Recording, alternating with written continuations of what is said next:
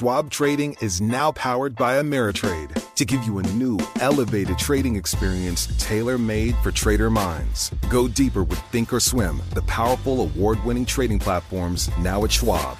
Unlock support from the trade desk, our team of passionate traders who live and breathe trading like you do. And sharpen your skills with an expanding library of online education crafted just for traders. All designed to help you trade brilliantly. Learn more at schwab.com slash trading. Osage County, Oklahoma is getting a lot of attention right now. It's the setting of Martin Scorsese's latest film, Killers of the Flower Moon. The movie is based on a book about the 1920s Osage murders, when white men poured into Osage County and killed Osage people for their oil wealth. I'm Rachel Adams Heard, the host of In Trust, a podcast from Bloomberg and iHeartMedia. For over a year, I was reporting a different story about other ways white people got Osage land and wealth, and how a prominent ranching family in Osage County became one of the biggest landowners here. Their ranching empire was built on land that at the turn of the century was all owned by the Osage Nation. So, how'd they get it? Listen to the award winning podcast In Trust on the iHeartRadio app, Apple Podcasts, or wherever you get your podcasts.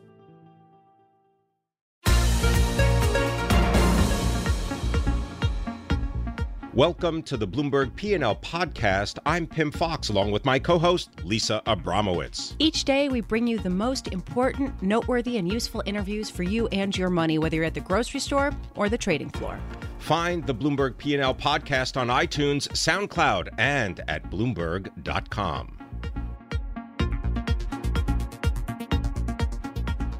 A new kind of Cold War, perhaps one waged in trade policy and sanctions. Here to tell us more, Ariel Cohen. He is a senior fellow at the Atlantic Council and also the director of the Center for Energy, Natural Resources, and Geopolitics at the Institute for the Analysis of Global Security. Ariel, thank you very much for being with us. It's a pleasure. Now, I got to, just by that introduction, I have to assume you know just about everything there is to know, but you can't foretell the future. But having said that, so given your uh, the context in which we operate right now, what is the most crucial uh, kind of foreign policy issue that you believe President elect Donald Trump will tackle? I think the uh, clear focus of Trump is on the Pacific. Uh, I suspect that the one who is going to uh, implement the pivot uh, to the Pacific that President Obama talked about so much and didn't do much, uh, and then got an egg on his face with the Philippines, of course. Uh, the, the real pivot is going to be under Trump. And it's not going to be pretty because China is the rising power. It's a rising great power. Uh, they have a history and culture of playing strategic games. Uh, their national game is Go, which is capturing territory uh, and it's played for a long, long period of time. Uh, so I suspect that Donald Trump is trying to uh, butter up uh, Putin, uh, de- uh, detach Russia from China. a tall order indeed. I was in Russia three weeks ago, and the Russians told me it'll take you a great effort to detach us from China. Uh, and then uh, there will be some kind of a new Cold War, a trade war uh, with Beijing, and I really hope and pray that our country will come out on top, and in fact, that will turn it into a win-win. Well, based on what you know of President elect Donald Trump and also the books that he has written, what's your estimate? What's it look like in the future? Uh, it looks like uh, the art of the deal is going to be the uh, guiding principle. Uh, push the other side uh, as much as you think it's safe to push them uh, without losing the deal. Uh, what does Trump want? He wants jobs, jobs, jobs for Americans. What does that mean? It means that we cannot have our prime prime industrial competitor China with such a low exchange rate for the yuan. Uh, it means we'll have to find ways to make our industry more competitive. After all, uh, if you're looking at industrial production uh, and not just uh, services and uh, ultra high tech, uh, we have to compete against the workers that are paid maybe a fraction of our workers are paid. And when it comes to Russia, look, Russia is not our friend. Um, I was born there. I speak the language. I met Putin 10 times. And I can tell you, they don't like us.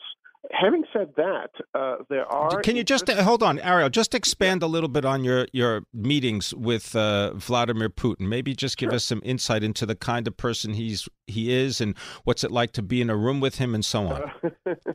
Uh, you know, it's a, a, weird combination of intensity and uh, being really cold. Um, so it's cold intensity, I guess.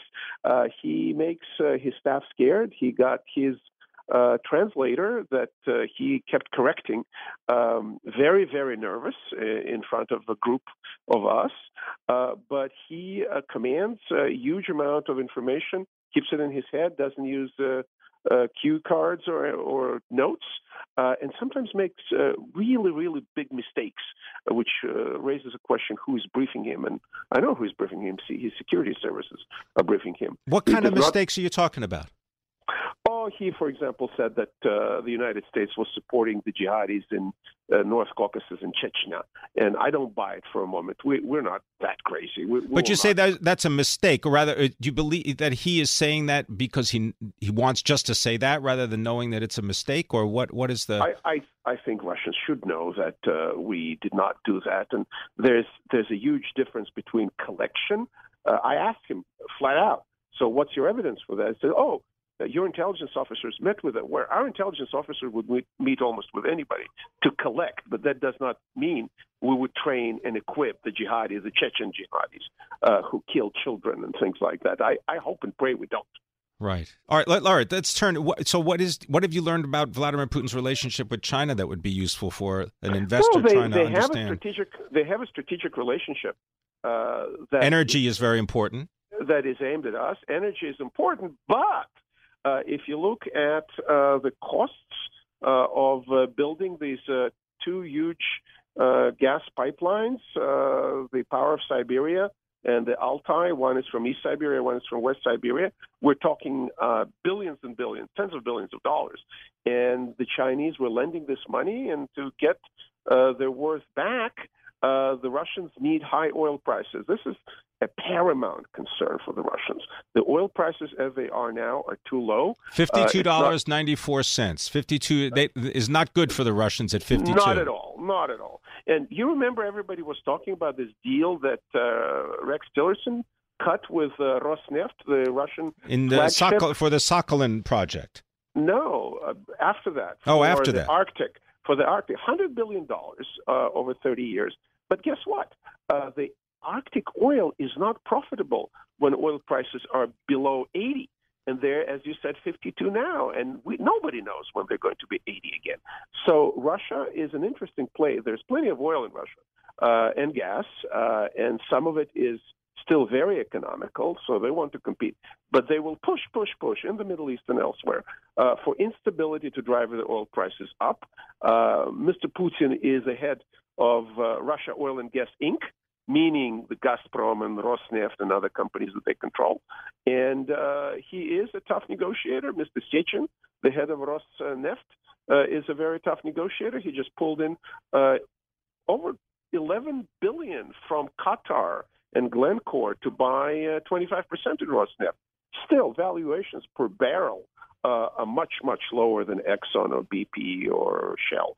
Uh, but nevertheless, Russia is a huge player. They want the uh, sanctions um, waived by Mr. Trump. Uh, and the question I'm asking is, Mr. Trump, uh, applying the art of the deal, what is going to be the quid pro quo when you're negotiating with Mr. Putin? Well, maybe he's going to give you a call. We look forward to it. You certainly have met so. Mr. Putin apparently more times than President elect Donald Trump. Thank you very much. sure. Ariel Cohen, he is a, a, uh, senior fellow at the Atlantic Council. He's also the director of the Center for Energy, Natural Resources, and Geopolitics at the Institute for Analysis of Global Security in Washington, D.C., of course, home to Bloomberg 99.1 and 105.7 HD2.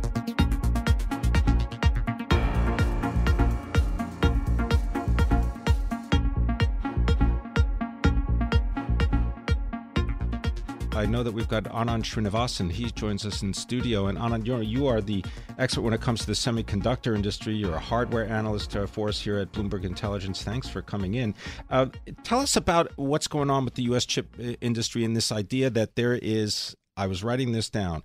There's the Committee on Foreign Investments. It's a little hard to figure out exactly who they are, what they do, but they're important if a foreign company wants to buy shares in a U.S. company.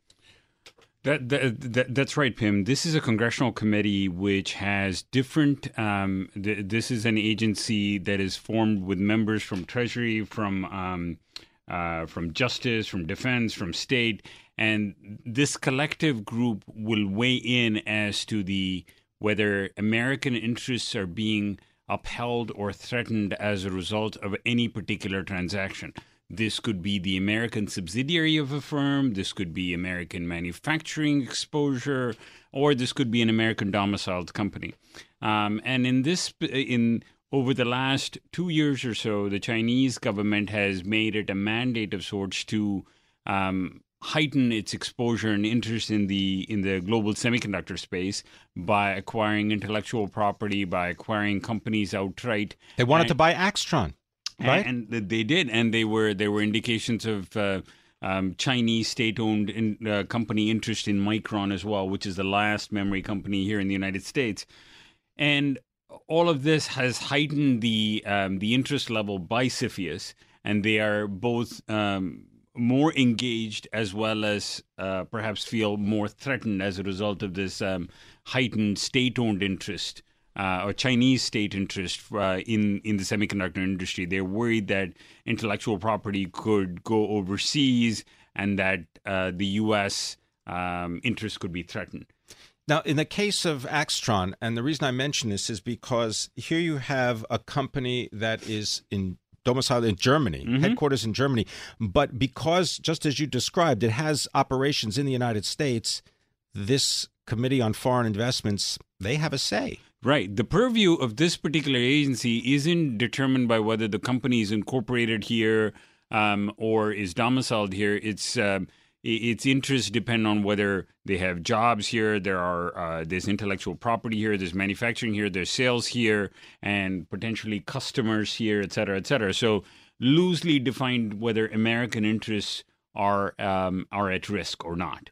And you know, the, you you have to look at the context overall as well. The semiconductor industry over the last two years has going through substantial consolidation for a variety of reasons, whether it's for scale, whether it's for margin expansion, sales expansion, uh, putting two products together, um, logical product overlap, et cetera, et cetera. For a whole host of reasons, the consolidation has made sense. And the Chinese state owned interest um, or, or state owned companies have been a participant in in that category in a substantial way. If you take that out, it takes a little bit out of the um, uh, the the fluff out of the semiconductor land. Well, it takes uh, a buy if if if, if, buyer the, out. right. It takes a buyer out. If you got fewer buyers, chances are you're not going to necessarily get that much bidding activity. So maybe it depresses prices that these companies are hoping to get. Absolutely. So one of the other routes for Chinese companies, whether it's state owned or private, to take in this in this scenario could be a partnership. We've seen a lot of HP transactions as um, uh, w- with this sort of a uh, model. We've seen uh, seen a little bit of Intel do the similar things. We've seen Qualcomm do similar things. Maybe the nature of the M and A or the nature of the transactions changes into more of a JV structure, more of a partnership agreement structure, rather than an outright buy, which is going to be more difficult. Do third parties get squeezed? I mean, uh, uh, companies that are doing manufacturing, let's say in Taiwan or in, um, you know uh, South Korea, for example, are they are they getting squeezed because it's either going to be you make it in China under strict rules, or and the intellectual property comes from the, the U.S. The actually, to be quite honest, there's a more disrupting influence in this equation, which is the U.S.-China trade relationship. And if there is uh, if there's a wrench thrown into that kind of um, uh, a system, then uh, semiconductor manufacturing, particularly, will be will be threatened. Uh, technology manufacturing generally will be threatened, and we will have to find a new home for all of these places. One of the interesting um, byproducts is of the of the new uh, incoming administration could be uh, some shifts in this particular landscape well, could certainly make a, a, portend a shift in where the money is going. Absolutely, but the interesting part of it is, look, U.S. companies or global uh, technology companies don't manufacture in China because it's neat. It's it's substantially cheaper, and you get uh, substantial tax breaks, manufacturing incentives, etc., to try and make um, your ecosystem there. And it's also you've had a history of success there. You, uh, all of the companies are co-located very efficiently uh, from a geographic perspective. So all of these things make for um, an interesting location to make it, and a movement there will be uh, harmful. Thanks very much. Anand Srinivasan, our senior semiconductor and hardware analyst for Bloomberg Intelligence.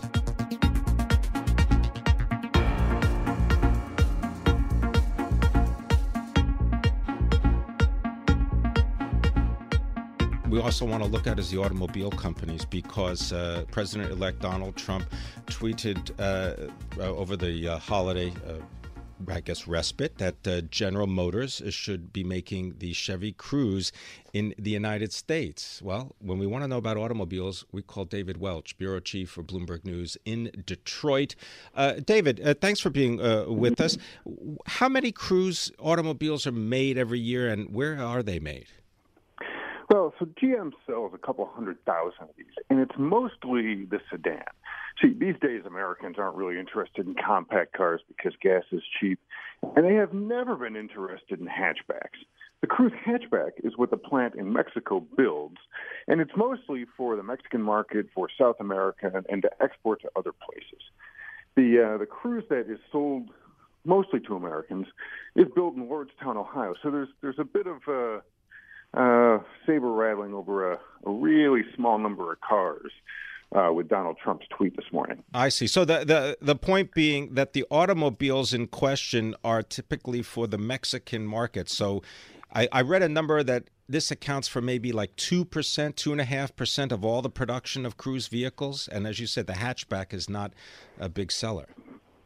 Correct. It, it, it's a very small number. Now, look, the, the, the broader point, and you know, uh, let, us face it, Trump has never really um, bothered himself with with minute details on things uh, or specifics. His broader point is that a lot of production has gone to Mexico, and and about two thirds, a little less, let's call it sixty percent of Mexican auto production is sent to the U.S.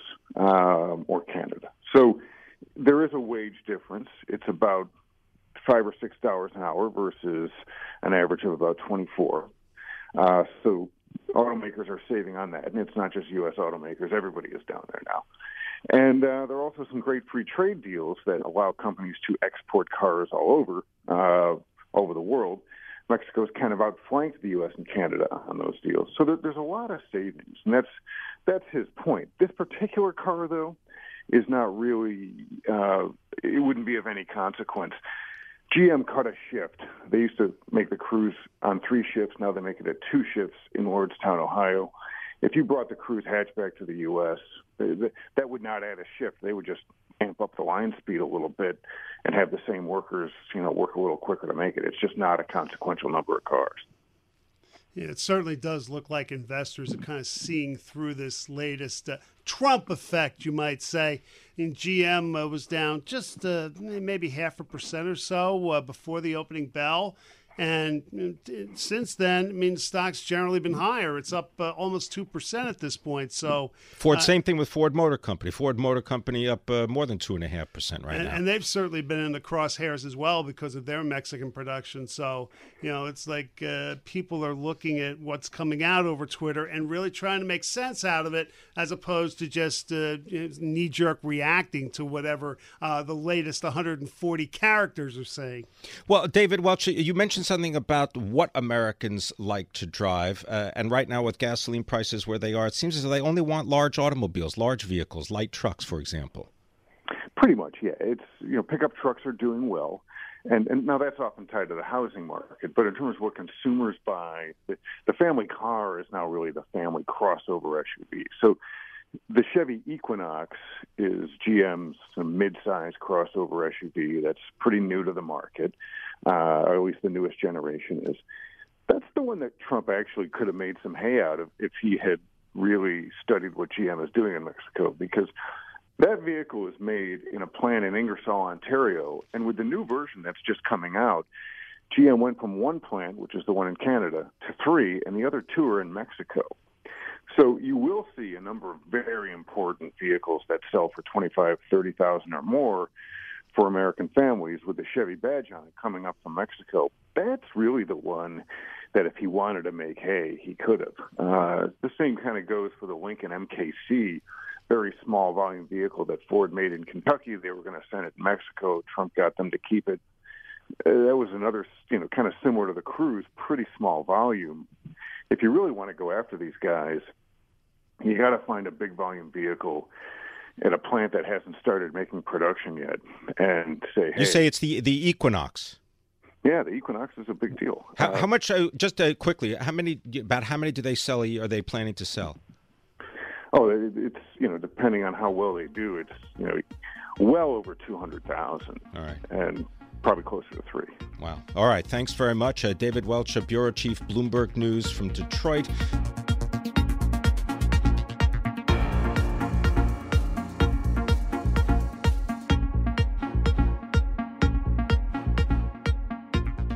All right, he's got his comfortable shoes packed. He's getting ready for the 2017 Consumer Electronics Show in Las Vegas. But before he goes out west, he joins us here in the studio. David Garrity is the chief executive of GVA Research, a columnist at Investopedia, and he is followable on Twitter at GVA Research. All right, followable at GVA Research. I like, you know, this is a whole new Twitter world, David. Uh, you've been following technology for how long now? Uh, it- since the last millennium. Yeah. Okay. So Since the last, right? Uh, When was the last? Is this a new era where you have uh, the president-elect of the United States tweeting about GM about building a car that isn't actually that you know widely sold in the United States, building it in Mexico and saying you know you better build it in the United States, and then Ford coming out and saying.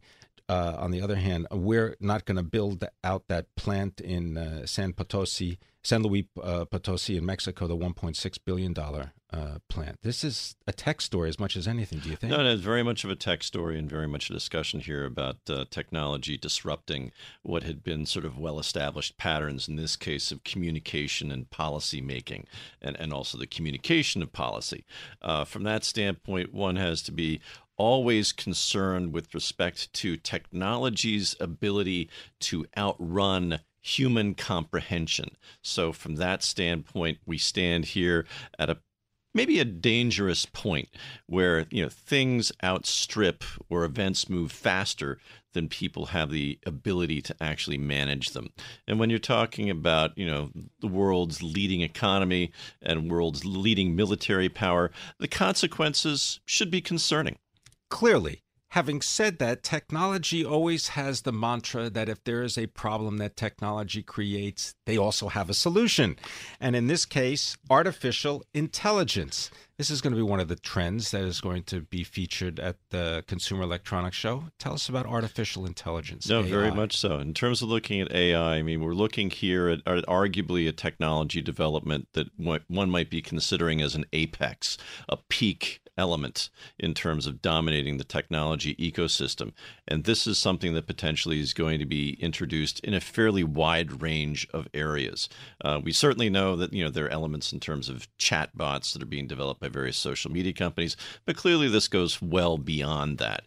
And we may be looking here, just given the amount of data that's being generated. I mean, we're looking here potentially at uh, something along of you know 44 zettabytes of data being produced by 2020. That's a lot of information to It- it- basically. I don't even know what a zettabyte is. I mean, I know how many movies you know you can get with one gigabyte. That's kind of one. But uh, it, Tesla, I love this example. Tesla has aggregated the data of 800 million miles of driving. already. Already, and obviously, this is only. Do you get to opt out when you get into behind the wheel of a Tesla and say, "Look, I don't want my driving." I would imagine that you're going to find a situation. I don't think that you'll be able to, because clearly the interest here, in terms of the people providing the products, is to capture the information. The value resides in the data and what you can learn from this. And in the case of going back to artificial intelligence, we're probably going to be seeing creation of a new market here called artificial intelligence as a service. And in its full blown promise, it might lead to an improvement in terms of productivity, uh, because clearly machines that have greater computing power than possibly humans, you know, may be turned over to do this work. The question's always going to be, what are the humans going to do in the meanwhile uh, with all this copious Well, they're going to invent time? augmented reality because that's trend number two. Tell me about AR, augmented reality. Well, I mean, certainly, you know, uh, CES, the Consumer Electronics Show in 2016, was very much taken up with, you know, what Facebook was coming out with the Oculus Rift and with virtual reality headsets. And that turned, proved to be a little bit of a bust because the Rift didn't sell as much as Facebook did. Still sold 400,000 units, but not enough as the millions that people might have thought. But here, clearly, we're looking at a situation that with, you know, aug- with augmented reality, you know, technologies that are crossing the physical digital divide, you know, do represent the future of computing. And from this standpoint, you know, we're looking at a wide range of companies that are going to be coming out. You know, we're thinking here that we're looking at, you know, at augmented reality and Give virtual us an reality example. headsets. Um, you know, certainly with regards to um, you know all the things that are being advertised over the Christmas season in terms of people like being able to use their Galaxy Seven when it wasn't bursting into flames, you know, using it as a virtual reality headset. All right. Um, certainly, in Can you case- use it in an autonomous vehicle? I guess you could, right? Because if you're not going to be driving, you could put on that headset and just you know watch a movie. It's quite possible. I mean, from the standpoint that you're looking at automated vehicles, once they get onto a highway, uh, they probably will be have a fully automated control system. So, from that standpoint, the person who's the otherwise driver is free to do pretty much whatever they want. It could be augmented reality. It could be virtual reality. I think I'm going to need all those all those realities to help me navigate 2017. And also David Garrity, thank you very much for coming in and spending time. He's the chief executive of GVA Research, a columnist for Investopedia, and he can be followed on Twitter at GVA Research.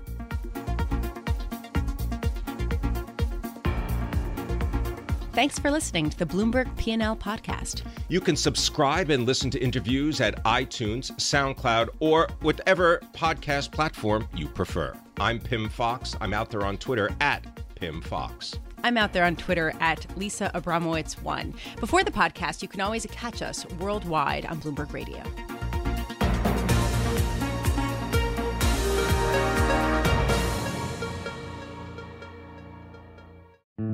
Osage County, Oklahoma is getting a lot of attention right now. It's the setting of Martin Scorsese's latest film, Killers of the Flower Moon. The movie is based on a book about the 1920s Osage murders, when white men poured into Osage County and killed Osage people for their oil wealth. I'm Rachel Adams Heard, the host of In Trust, a podcast from Bloomberg and iHeartMedia. For over a year, I was reporting a different story about other ways white people got Osage land and wealth, and how a prominent ranching family in Osage County became one of the biggest landowners here. Their ranching empire was built on land that at the turn of the century was all owned by the Osage Nation. So, how'd they get it? Listen to the award winning podcast In Trust on the iHeartRadio app, Apple Podcasts, or wherever you get your podcasts.